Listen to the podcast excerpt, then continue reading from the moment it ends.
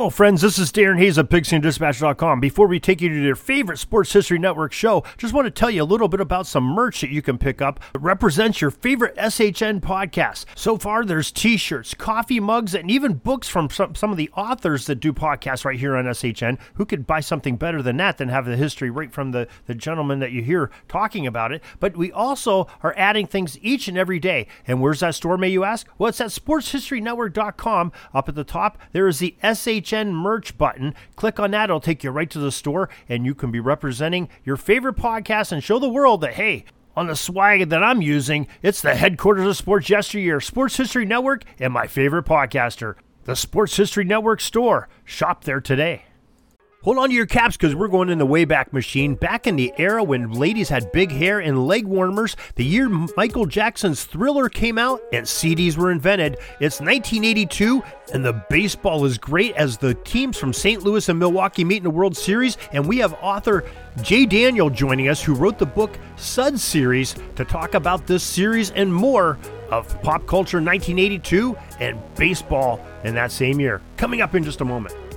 Hey, this is Darren Hayes. You've probably heard me on the Pigskin Daily History Dispatch. Well, welcome to my journey of learning more about sports history, and we're going to do it by learning about the great athletes and the uniforms that they wore, as they both tell a lot about the games that we love and have watched so much throughout most of our lives. These are the chronicles I'm going to share with you on what I've learned through my journey in the Sports Jersey Dispatch. Hello, my friends of sports history. This is Darren Hayes of the Sports Jersey Dispatch podcast. Welcome once again to the Pig Pen, your place for all things great in sports history, and welcome to another edition as we go into some great history of the games that we love to listen to and watch and, you know, observe and read about. And today we're going to be talking about America's pastime, the great game of baseball, and in particular, a couple of teams from the 1980s that fared pretty well, but we're going to go on a little bit deeper history than that. We have a great author on today. His name is J. Daniel, and he wrote a book called Suds Series, Baseball Beer Wars and the Summer of 82. How many people remember 82? It was a great year, a great decade to live in the 80s. We'll bring him in right now. J. Daniel, welcome to the Pigpen.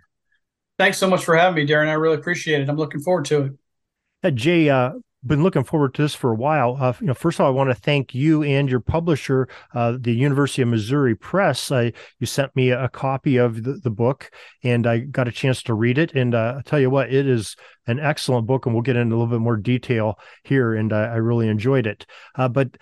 I guess before we get started here, we'd like to learn a little bit about you. First of all, a little bit about your background.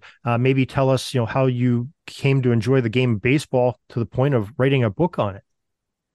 Well, I grew up in Southwest Ohio in the 70s and 80s, near Cincinnati in the Big Red Machine era, and I was a huge Philadelphia Phillies fan at the time. I was I'm going to say. Wait a second, that doesn't go so well together. How's that happen? Well, yeah, exactly. But I think I've always said to people, my mother grew up in Philadelphia. My stepfather grew up in Pennsylvania. And so when you're 7 years old and one of your parents likes a team, it's either a reason to root for that team or a reason not to root for that team. And so I became a huge Phillies fan right about the time in the mid 70s when they were starting to get really good after many, many years of being terrible. So, so I was a huge Phillies fan. My first book was called Finally. It was about the 1980 season. I did this one about 82, but I've just always been a huge baseball fan. I mean, I followed all the other sports as well. I mean, I think we were all, if you're running multiple podcasts, you were a huge sports nut like I was too. But baseball has always been my passion. And I think one of the things maybe that got me so involved in terms of learning about it was that I couldn't play it. I was just terrible.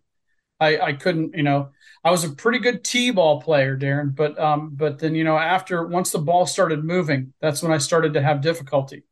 And so I just, wanted to read everything that I could. I'm an only child, so spent a lot of time alone. I'd come home after school and watch Cubs games during the afternoon and then Braves games at night on WTBS and read the Sporting News and Baseball Digest and all those things that we had back then. And I just really became passionate about the game and still am.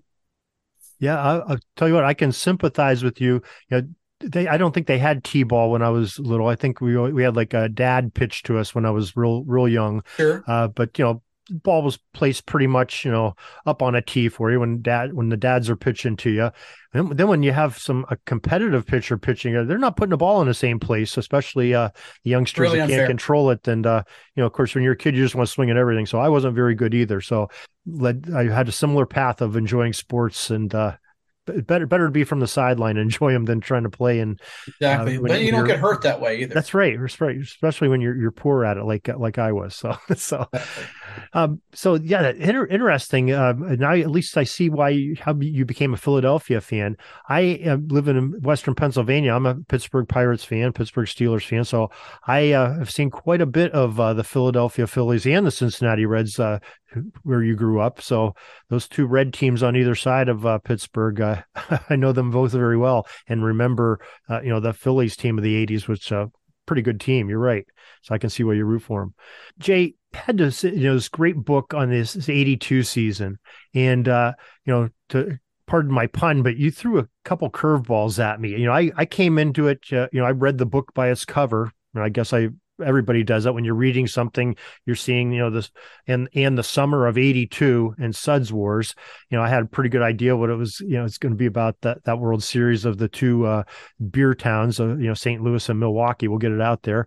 But, you know, your curveballs that you threw at me, first of all, the introduction of taking me, the reader, down that path of the history of sort of the St. Louis Cardinals and the Milwaukee Brewers and their life through beer salesmen and you know, grocers and I was blown away by that, and I was really a delightful little start to the book, and it really set me on a path to really enjoying it. So I thank you for that. But what was sort of your inspiration of starting it like that? Well, I mean, this was called, you know, I certainly didn't coin the phrase Suds Series, right? I mean, that was thrown about at the time. And so, I mean, I think it's easy to do, but I mean, we wanted to, and I worked with my publisher and we wanted to, and my editors, and we wanted to talk about, let's set a, you know, a basis for this thing. And it wasn't just the fact that, oh, wow, look at this two cities, you know, because their beer is brewed in other cities as well, you know? And so, I mean, you know, if 79 NLCS, right? We could have done a Sud Series with Iron City and Wiedemann or whatever it was, you know, or Hudepohl. So, I mean, I think it was important to sort of lay the foundation and talk about the fact that, you know, these cities were basically built around breweries. And the other thing it gives me is an opportunity to continue that thread throughout the book, instead of just saying, okay, well, here's the base and let's move on and talk about who hit 3 home runs or whatever it was, you know? So I kind of keep revisiting that throughout the book. And I think that made it fun. And it was also easy because in 1982 was when Budweiser released Bud Light, although they called it Budweiser Light at the time. And so that made it an easy transition and something else to talk about as well. And one of the things I love to do in my books is to talk about pop culture and about what else was going on in the world, or at least in the country at the time. Because at the end of the day, I'm certainly not breaking news when I write a book that says that the Cardinals won the World Series in 1982. So, and anyone who's interested in reading it is obviously going to know that as well. So I want to tell people things that they don't know, and also bring people back to that era and put people in that era. And that was one of the big things that I'm a huge 80s guy across the board. I love the music. I love the movies. I love, you know, all of that. And so I want to put people back in 1982. Because at the end of the day, if you want to find out who won the games, you can go to Baseball Reference and look at a play-by-play and find out what happened. Yeah. And so I want to really put people back in that era, and that's what I try to do with the books that I write. Yeah, you definitely did that. I mean, I got you caught me with that little bit of history on, you know, especially the St. Louis with Christopher Van der Aa, and, you know, so that whole story would be in the grocer and everything, which was very, very interesting in the introduction.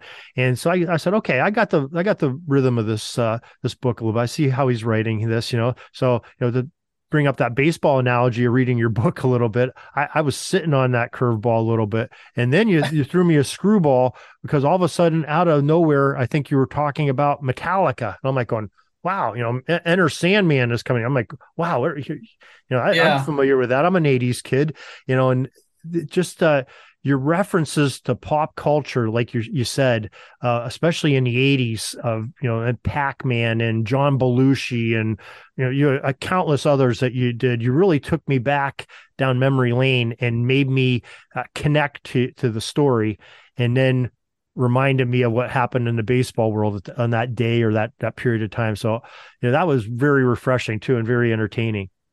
Well, thank you. I appreciate that. I mean, and again, one of the things people say to authors is write the book that you want to read, you know, and this is what I'm passionate about. I mean, there's a guy, and I talked about this often when I do interviews, there's a guy whose Twitter bio is, he said, "I don't have 80s nostalgia because I refuse to believe that the 80s are over."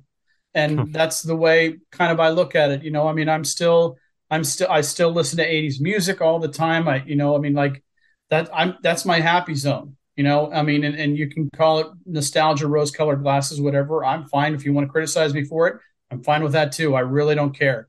That's where I like to be. And that's not to say that I don't pay attention to what's going on now, but I mean, I love being back in that era. I love going through the old newspapers and finding all these little things and finding little nuggets. I mean, it's the hunt that really excites me, of trying to find something. Oh, wow, that's an amazing little factoid. And then I try to tie it to something else. And in terms of the pop culture stuff, there was a lot of stuff that we ended up having to cut out as well, just because it didn't really fit. It was sort of stuck in. I mean, Diner came out in 1982, which is one of my favorite movies. I love that movie. Fantastic cast. But it just didn't fit. You know, it was kind of just shoved in. And so that's why, again, where some of the beer narrative came in, is it becomes that thread throughout the book that kind of ties things together, at least on on the edges. Yeah, there's so many layers to it. Like you said, you have the beer story going throughout. You know, the general theme of the baseball story that which you're really telling about, and all this 80s pop culture and Americana was just it was really well done, and I appreciate you doing that, and thank you for doing that. And I think the listeners, you know, when you get an opportunity to get your hands on this book, and we'll give you the information on that in just a moment, I think you will enjoy that too, and really have a surprise. And I'm not spoiling too many surprises for you, because you'll enjoy it no matter what. And why don't we take that opportunity right now, Jay, if you could, you know, let's give the title of the book and where folks can get their hands on a copy. Sure. So it's called Suds Series. And it's about the 1982 baseball season. It's available, you know, obviously online on Amazon, and also through the University of Missouri Press's website, anywhere else. You can order it from your local bookseller as well. And I'd really appreciate it. It was a passion project. I mean, these first two books that I did were something where it was really things that I was really, really into and really excited about. And so like I said, I enjoyed the hunt. I enjoyed digging and trying to find things, and, you know, talking to people. I spoke to Doug DeCinces and Dick Perez too, who did the artwork for those Donruss cards, and talked to them about some things that were kind of interesting. Got some great stuff from DeCinces that I was really happy with. So it was a lot of fun. Very cool. And folks, if you're driving or, you know, at the gym, don't have a pen and pencil to write down, you know, where to get the book and the name of the book, don't worry, we have in the show notes of this podcast, we'll put some links on there to where you can get the Jay's book, both his publisher, his Amazon. We'll get you directly to that to help you out here, and any other links that we talk about here. So no worries. The main theme is these two teams building up for this world championship, the World Series in 1982. And you really go back in time, you know, a couple years of, you know, the grassroots of these teams, of the stars and the managers and what's going on with them. And maybe if you could just give us sort of the, you know, a little glimpse of what, how these teams were built. Sure. I mean, I think, and I actually have, I have a blog as well. And I did a blog post a while ago where I wrote about the fact that the most important day of the 1982 season was, I believe it was June 8th of 1980. And that's the day that the St. Louis Cardinals fired Ken Boyer and brought in Whitey Herzog. And Herzog came in and completely reshaped the Cardinals roster. I think he made something like 63 player moves between the time that he took over the team in 1980 until opening day of 1982. But in the process, he also remade the Brewers roster, and ended up trading. I mean, the thing that's really amazing is that he traded away the 1981 and 1982 American League Cy Young Award winners, and then beat the team that he traded them to in the World Series. And again, you could make, you know, if Raleigh Fingers is healthy, maybe there's a different outcome. And if Pete Vuckovich is healthy, maybe there's a different outcome, you know, and that's a valid argument. But on the other hand, maybe not. I mean, we will never know. Right. But I mean, it was really amazing to go back and look at how Herzog came in and just completely rebuilt that team.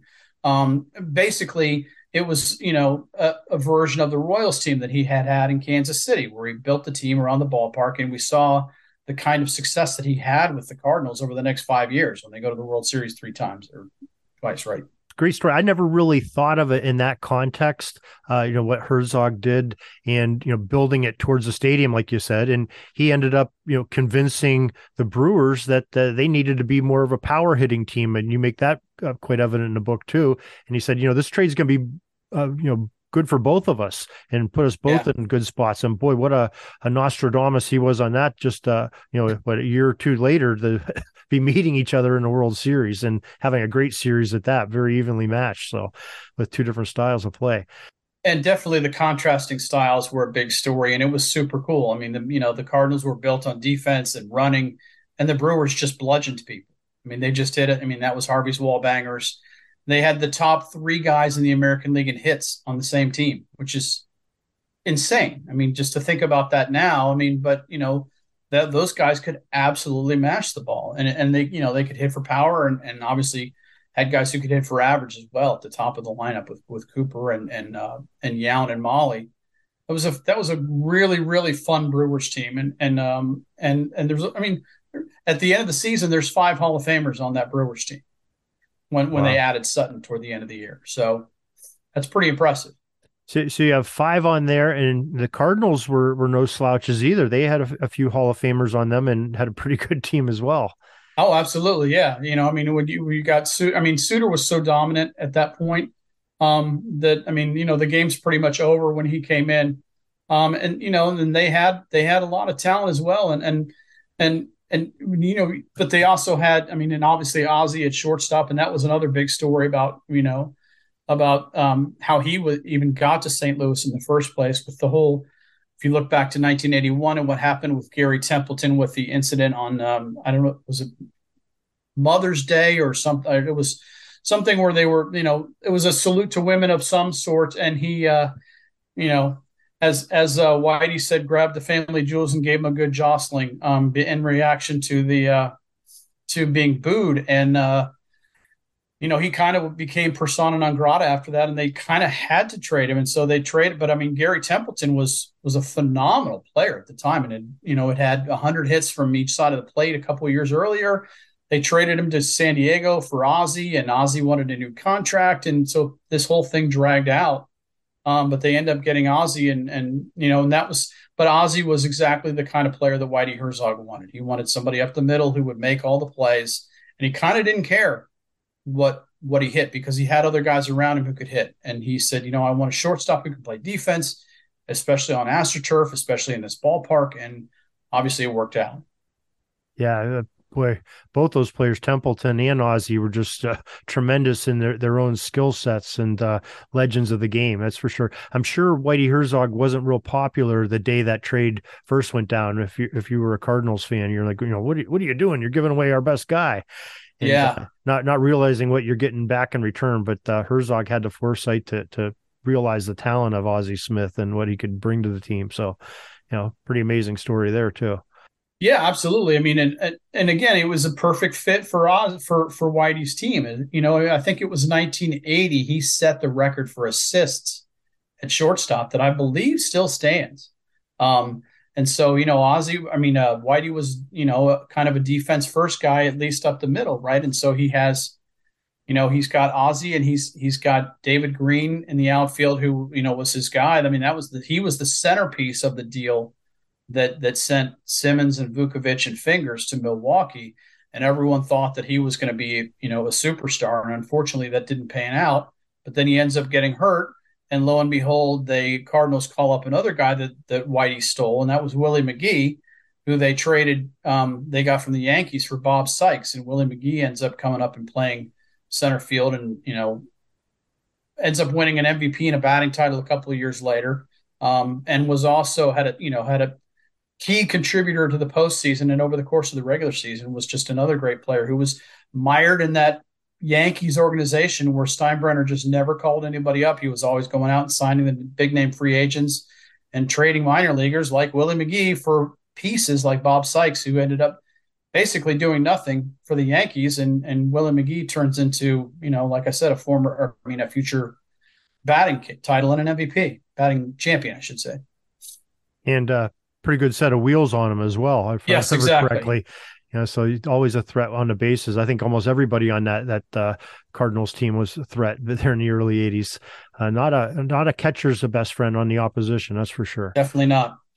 How did the season go for both these teams? Were they like jumping out on everybody right out of the gate, or how this goes? There's some. Well, the Cardinals jumped out pretty strong, but of course, the Braves began the season 13-0, and they kind of came out of nowhere. And then the Cardinals, I think, lost their first game, and then they won 10 or 12 in a row, something like that. And then, they were the Phillies were still really a factor at that point, because the Phillies still had Pete. They still obviously had Schmidt. Carlton won his fourth and final Cy Young in 1982. So the Phillies were a factor. The Expos were the consensus pick to win the National League East. And it just didn't work out for them. Tim Raines had some off the field issues. And they just the Expos just couldn't put it together for whatever reason. But the Cardinals were kind of always there battling the Phillies basically for the second half of the season. And then in the American League, the Brewers had made the postseason for the first time ever in 1981 with the split season and that weird janky playoff system that they had. And they were looked like they were going to make some noise in 81, and they really stumbled with Buck Rogers at the helm. And Buck had not he had kind of alienated some of the guys on the team, and there were rumblings, and they ended up firing Buck Rogers and bringing in and just bumping up Harvey Kuenn. And that was the catalyst for their complete turnaround. You look at what happened with the Phillies last year, right? When the Phillies let Joe Girardi go, I thought, Joe Girardi isn't the reason that they were making a bunch of errors. And, but then all of a sudden, as soon as they changed managers, things completely changed. And the exact same thing happened in 82 with the Brewers. And they just basically they all relaxed. Buck ran kind of a tight ship. And, I think I told a story in the book about how contrast that to Harvey Kuenn, who had a fake leg, and sometimes guys would steal it when he was in the shower. He, come out of the shower and his leg was missing. So it just kind of changed the dynamic of the clubhouse. Everybody relaxed, and they started doing what they were capable of doing, and really took off once Kuenn took over.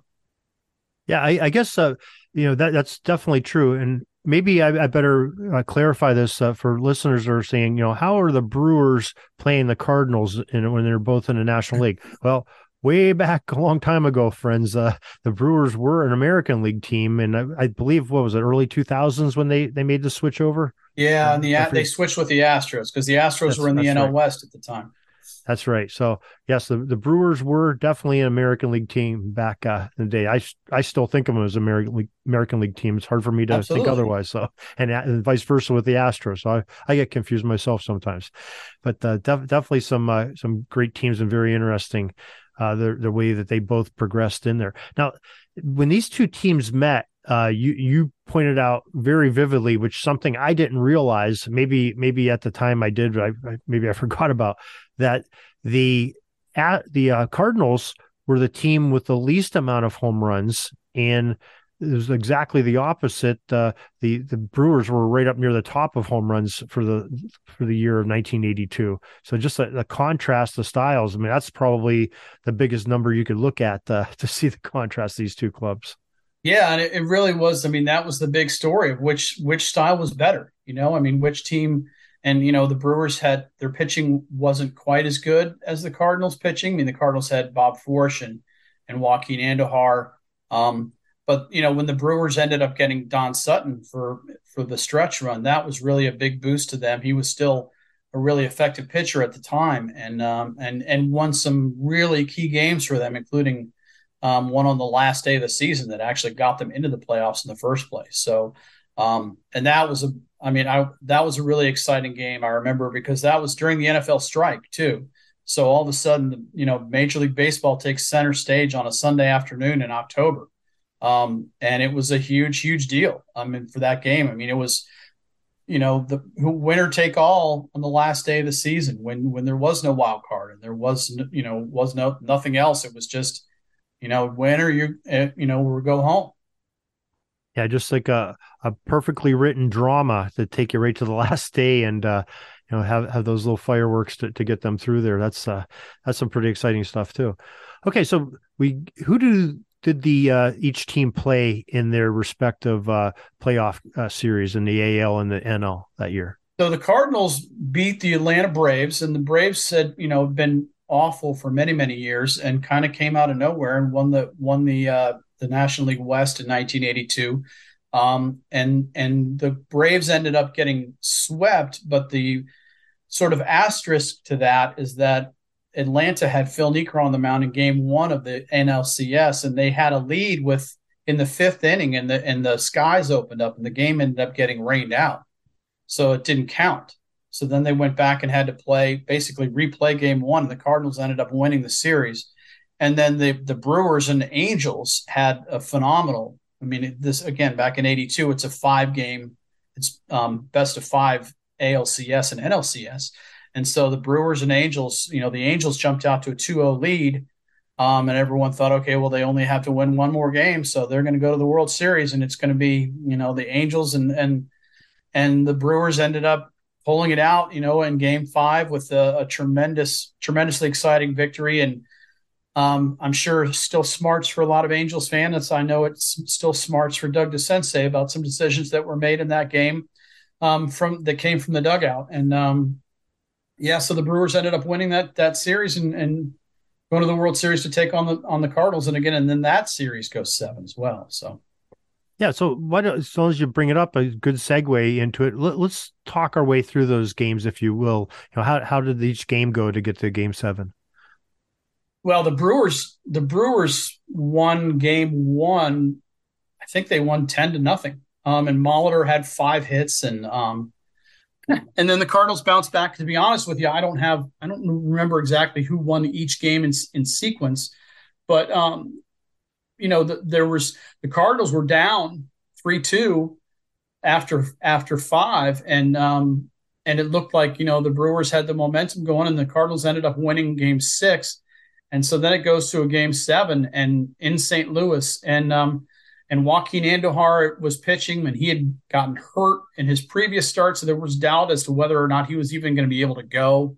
But as Joaquin Andujar was fond of saying, "Me one tough Dominican," and so he ended up you know, gutting it out and pitched really, really well in Game 7. But you know, the undercurrent of that entire series was the fact that these were two teams that had two of the best closers in baseball at the time, if not the best two closers in baseball at the time. But Raleigh Fingers was unavailable because he had blown out his elbow in September.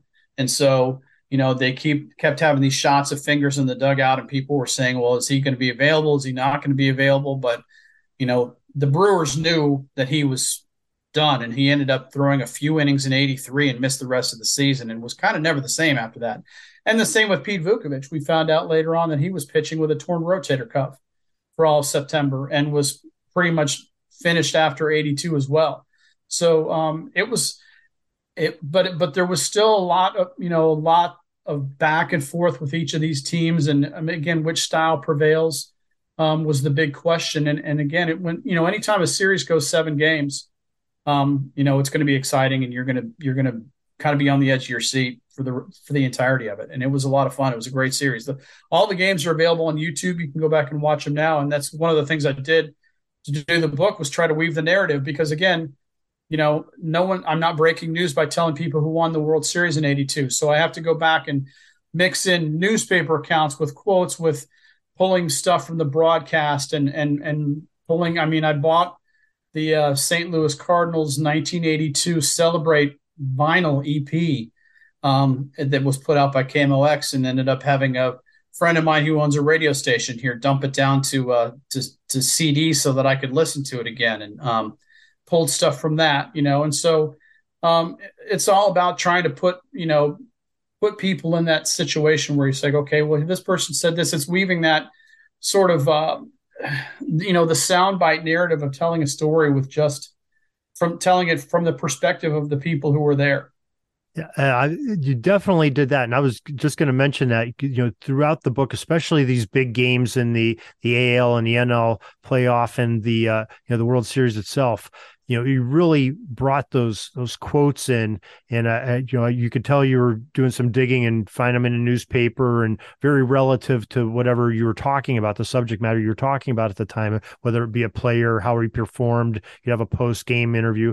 But the thing that really brought me back is when you were talking, the color commentary from the announcers during the game. I believe NBC, what you just had on there, but Keith Jackson and Joe Garagiola, and I could just hear them saying these words that I'm reading. And it really took me back, 40 years ago. It's hard to believe 40 years ago, but it took me back about 40 some years ago. Yeah. To watch those voices we grew up with. Right. With Joe Garagiola and Tony Kubek, and the World Series was on ABC with Keith Jackson and Jim Palmer and Earl Weaver in the booth. And Weaver, of course, retired at the end of '82. He came back later, but it was one of the things that has always stood out to me about those TV calls was Mike Caldwell was pitching for the Brewers, and Jim Palmer said that he was talking to the Brewers pitching coach, Cal McClish, and McClish said, "If Caldwell throws harder than 85, he's overthrowing." And contrast that to what we see today, right? Where, everybody throws 95. That's, that's kind of at the bottom level. And so that really was a big anachronism for me, but also kind of just really interesting, and shows how the game has changed, and about how you could throw 85, but if you could put it where you wanted to, that was a way to get hitters out then. And I'm not going to be the get off my lawn guy. But I just think it was really, it was interesting, and showed how the game was so different then than it is now. That's definitely for sure. Now, I thought it was really interesting. It made me go back and think about this, and maybe I didn't realize this at the time either, but when you had Palmer and Weaver as the, color commentary and the analysts on the broadcast, I'm sitting there thinking, God, it was only 3 years earlier that they were with Baltimore playing the Pirates in the 79 World Series, which is... Yeah. So they're not that far removed from the game at that point, when Weaver just was managing just the season before, I believe, too. So, Weaver managed in '82, and Palmer pitched in '82. Weaver's last year was there. Oh, all right. And then of course Cosell was in the booth as well. And Howard is, regardless of what you think of Howard, he was always entertaining. Oh, I loved him. Especially, I always remember him from the Muhammad Ali days and the Monday Night Football days, but he was great at no matter what he did. He had his own style and very interesting character, that's for sure. All right, let's take this opportunity again, Jay, to tell people the name of the book and, again, where they can find it. So, the title of the book is Suds Series, and it's about the 1982 season. You can get it obviously on Amazon. Contact your local bookseller.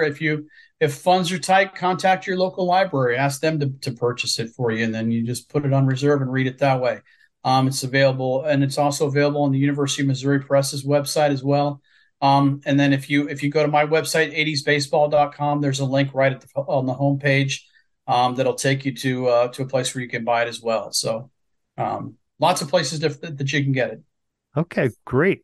Well, I was going to be one of my next questions was talking about your website. Why don't you tell us a little bit about that and what people can expect on 80sbaseball.com? Well, again, it's a passion project for me. And I actually, when I started to do my first book, I started the website as a companion to that. And one of the things that I've always been interested is, what happened on this day in history. And so that's a big component of the website. So I have, if you were to go in and type in 80sbaseball.com / and whatever today's date is, you could pull up all the things that happen. I do player transactions, birthdays. Unfortunately, we're in that realm now where guys are starting to pass away. We're losing people. And once the season starts, who had a big day, who hit 3 home runs, who threw a no-hitter, trades, when guys get released, fights, managerial changes, all those kinds of things. So it's kind of a little history capsule for each day. But then in addition, I also write individual blog posts as well, just about stuff that I find interesting, or I've recently done some stuff with other authors who have allowed me to excerpt parts of their books as well, which is a lot of fun. So I can help other people promote their books, and you know, hopefully get the word out about. I mean, I've been lucky that I've been able to build a platform by doing this, and it's a lot of fun. And so I want to help people out and maybe expose other people who know who I am, but might not know who, you know, some of these other authors are. But, hey, you know, here's a part of what they wrote. And then I also have a companion Facebook page as well. And then I'm on Twitter at J. Daniel 2033. So it's all kind of interspersed on my Twitter feed. I talk about everything, not just the 80s, but 80s and 90s and, you know, Babe Ruth and whatever else I find interesting. And again, a lot of pop culture stuff as well in 1980 or for the 80s. Well, fantastic.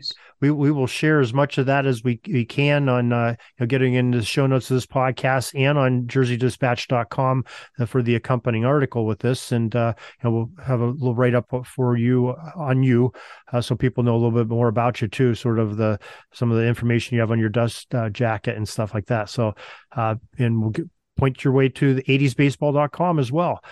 So, Jay, we really appreciate you coming on here. Appreciate you and Missouri, University of Missouri Press, of sending the book and letting me get a read on it, and so I can have a great conversation with you. And I really enjoyed it and enjoyed the book. So thank you very much.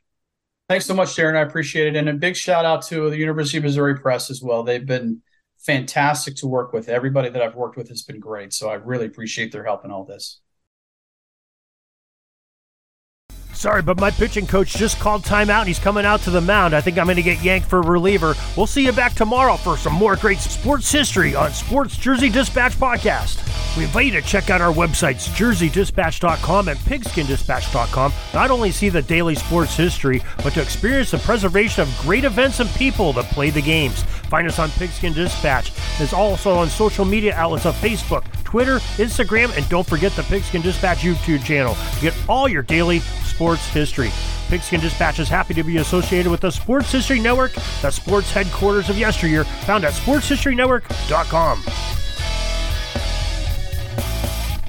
This podcast is part of the Sports History Network, your headquarters for the yesteryear of your favorite sport. You can learn more at SportsHistoryNetwork.com.